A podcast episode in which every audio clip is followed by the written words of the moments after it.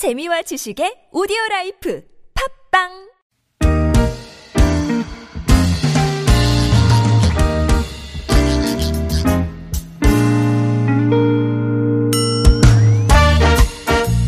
서울 속으로 2부 시작됐습니다. 오늘 목요일 노무 상담으로 함께하는 2부입니다. 이원석 노무사 스튜디오에 나오셨습니다. 안녕하십니까? 네, 안녕하세요.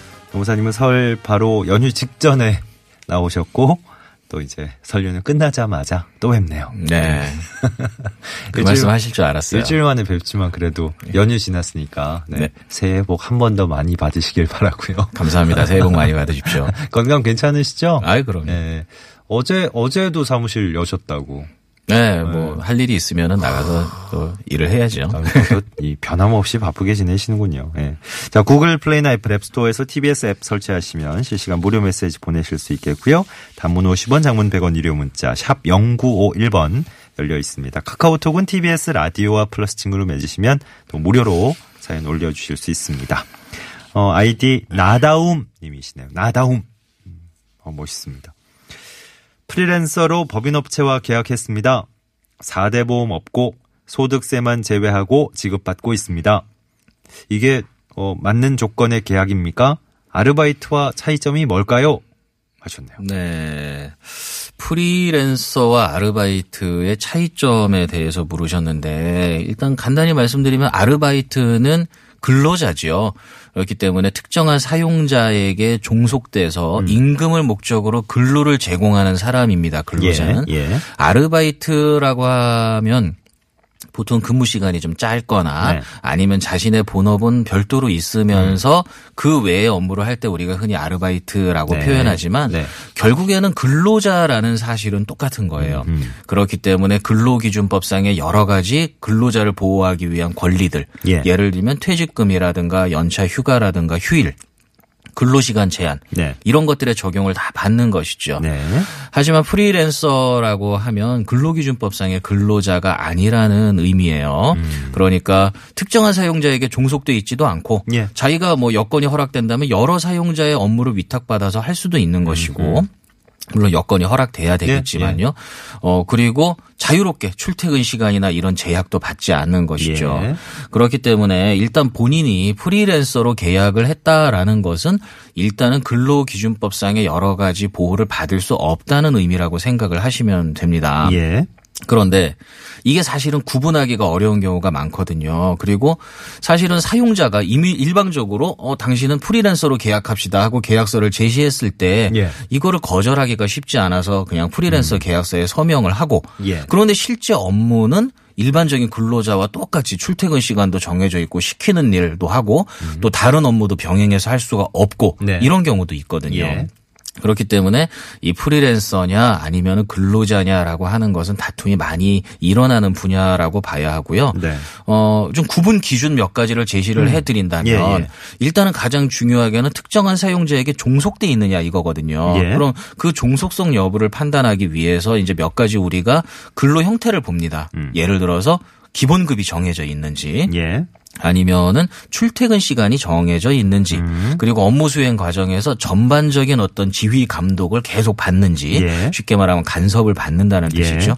회사의 여러 가지 뭐 승진 규정이라든가 이런 규정의 적용을 받는지 음. 그리고 어 업무를 수행하는 데 필요한 도구는 누가 제공하는지 음, 이런 것들을 전반적으로 봐서 근로자냐 아니면 프리랜서냐를 판단하게 돼 있는 거죠. 지금 말씀하신 여러 그 정말 제반 사항들을 종합적으로 고려해서 판단하는 그렇죠. 거군요. 그래서 모두 다 해당돼야 된다라든가 뭐 이런 것은 아니고 네, 네. 종합적으로 봤을 때 어느 쪽이 더 강한가 음. 이런 것들을 판단하게 되는데요.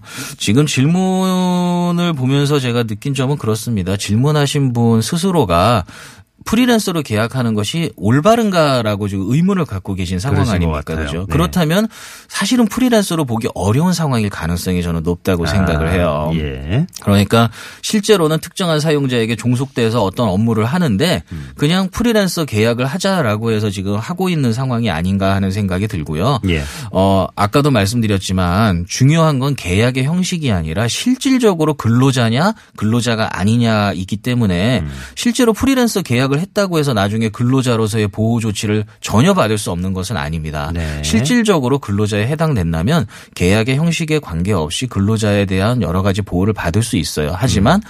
계약의 형식은 프리랜서지만 나는 근로자에 해당합니다라는 걸 스스로 입증해야 된다는 거죠. 아하. 그럼 이제 어려운 관문이 하나 더 생기는 것이기 예, 때문에 예. 가능하면 내가 특정한 사용자에게 종속돼서 임금을 목적으로 근로를 제공한다라고 판단하신다면 프리랜서 계약을 하기보다는 정식으로 근로계약서를 작성해 네. 달라고 요구하시고 예. 물론 4대 보험 가입도 하시는 게 좋을 것 예, 같아요. 알겠습니다.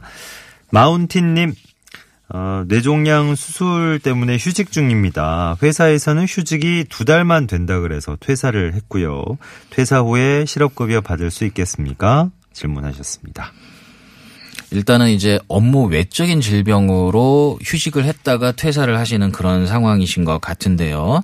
우리가 이제 실업급여를 받을 수 있는 사유 중에 예. 자발적인 사직이지만 실업급여를 받을 수 있는 예외 사유가 이제 몇 가지 있다고 종종 말씀을 음. 네네. 드렸죠. 예.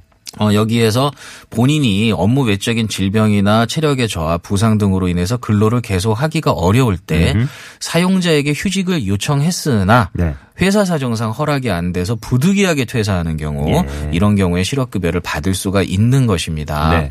물론 이 경우에는 실업급여 아니 죄송합니다. 이, 이 경우에는 휴직은 사용자가 허용은 해줬어요. 음. 하지만 그 기간이 치료를 하기에 충분한 기간은 아닌 것이죠. 네.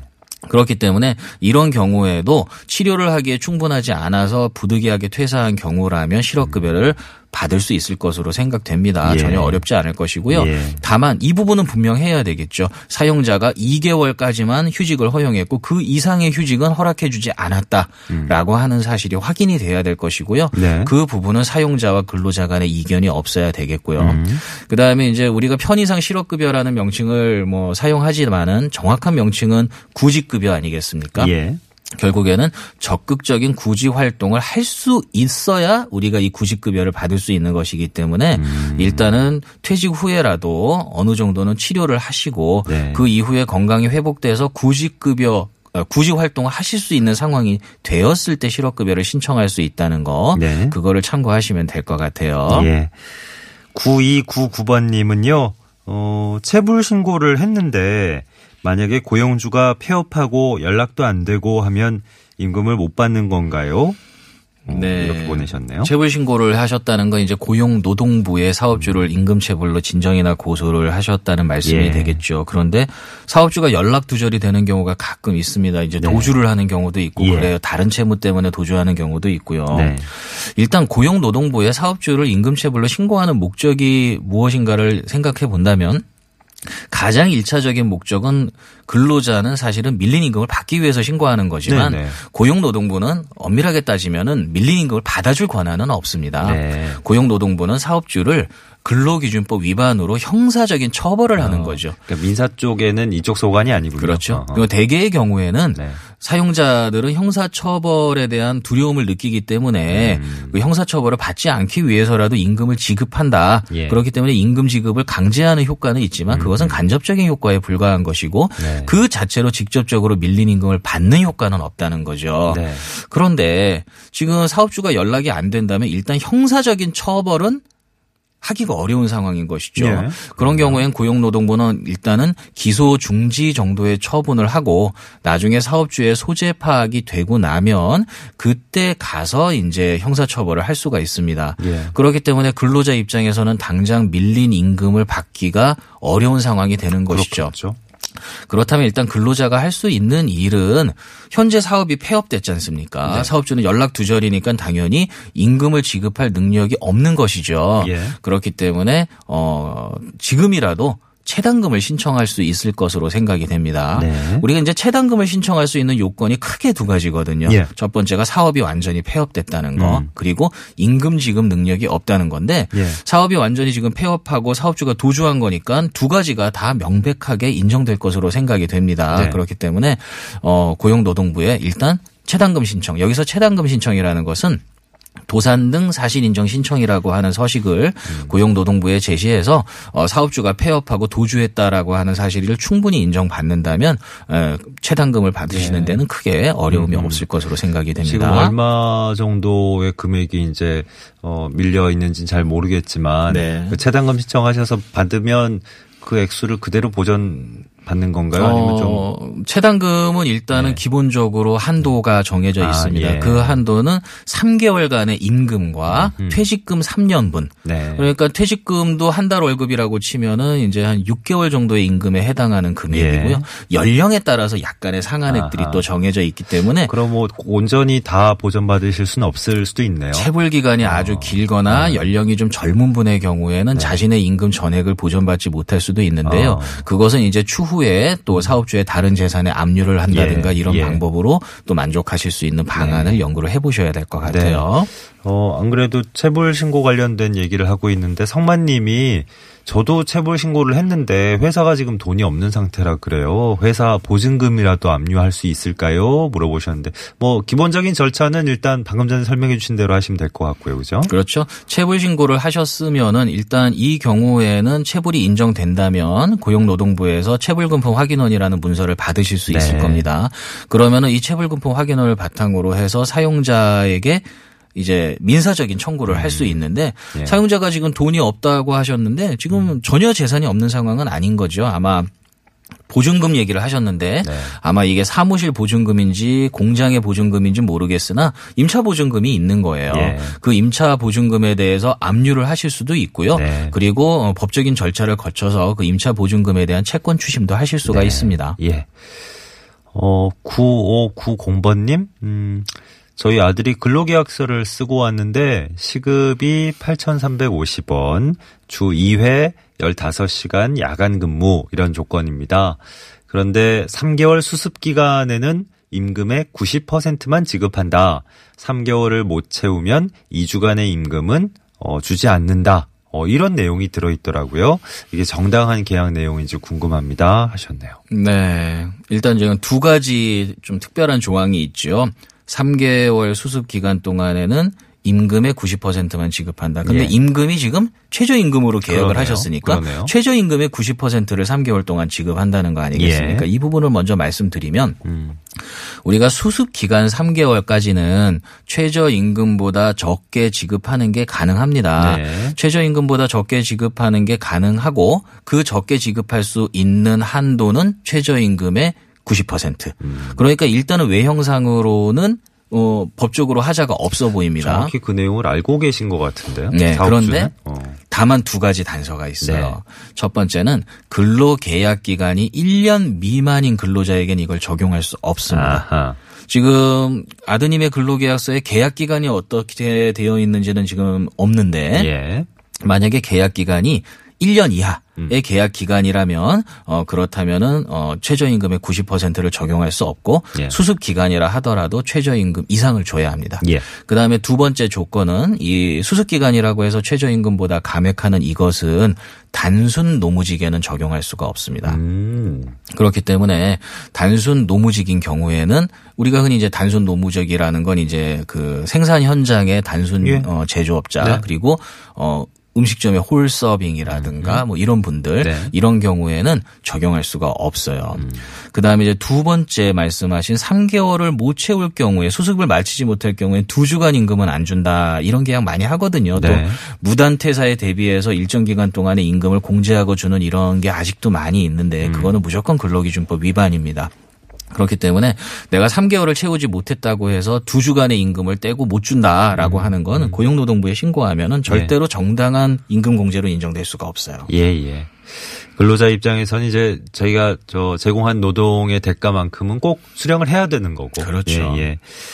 4952번님은 저는 사업주인데요. 현재 육아휴가, 육아휴직 중인 근로자가 있습니다. 육아휴직 기간이 끝나서 복직을 해야 될 때가 됐는데, 어, 문자로 둘째를 임신해서 복직이 어렵다고 해서 사직 처리를 했습니다. 며칠 후에 다시 연락이 와서 일단 복직을 하고 출산 휴가를 쓰겠다고 합니다. 이미 사직 처리가 됐다고 했더니 정식으로 사직서 낸 게 아닌데 사직 처리됐으니 부당해고라고 합니다. 어, 회사 측에서 복직을 시켜야 될 의무가 있는 겁니까? 하셨네요. 좀 복잡한 내용들이 있는 것 같아요. 음, 또 사업주 입장에서. 네, 일단 예. 육아휴직을 근로자가 갖고 네. 복직을 해야 되는데 우리가 이제 보통 복직을 할 때는 근로자가 어 복직 육아휴직 기간이 만료되기 전에 뭐 한 일주일 전쯤에 복직 신청을 하지 않습니까? 그런데 지금 이 경우는 연락을 해서 아, 복직이 어렵다라고 말을 했다는 거죠. 그래서 회사는 사직 처리를 했다는 거고요.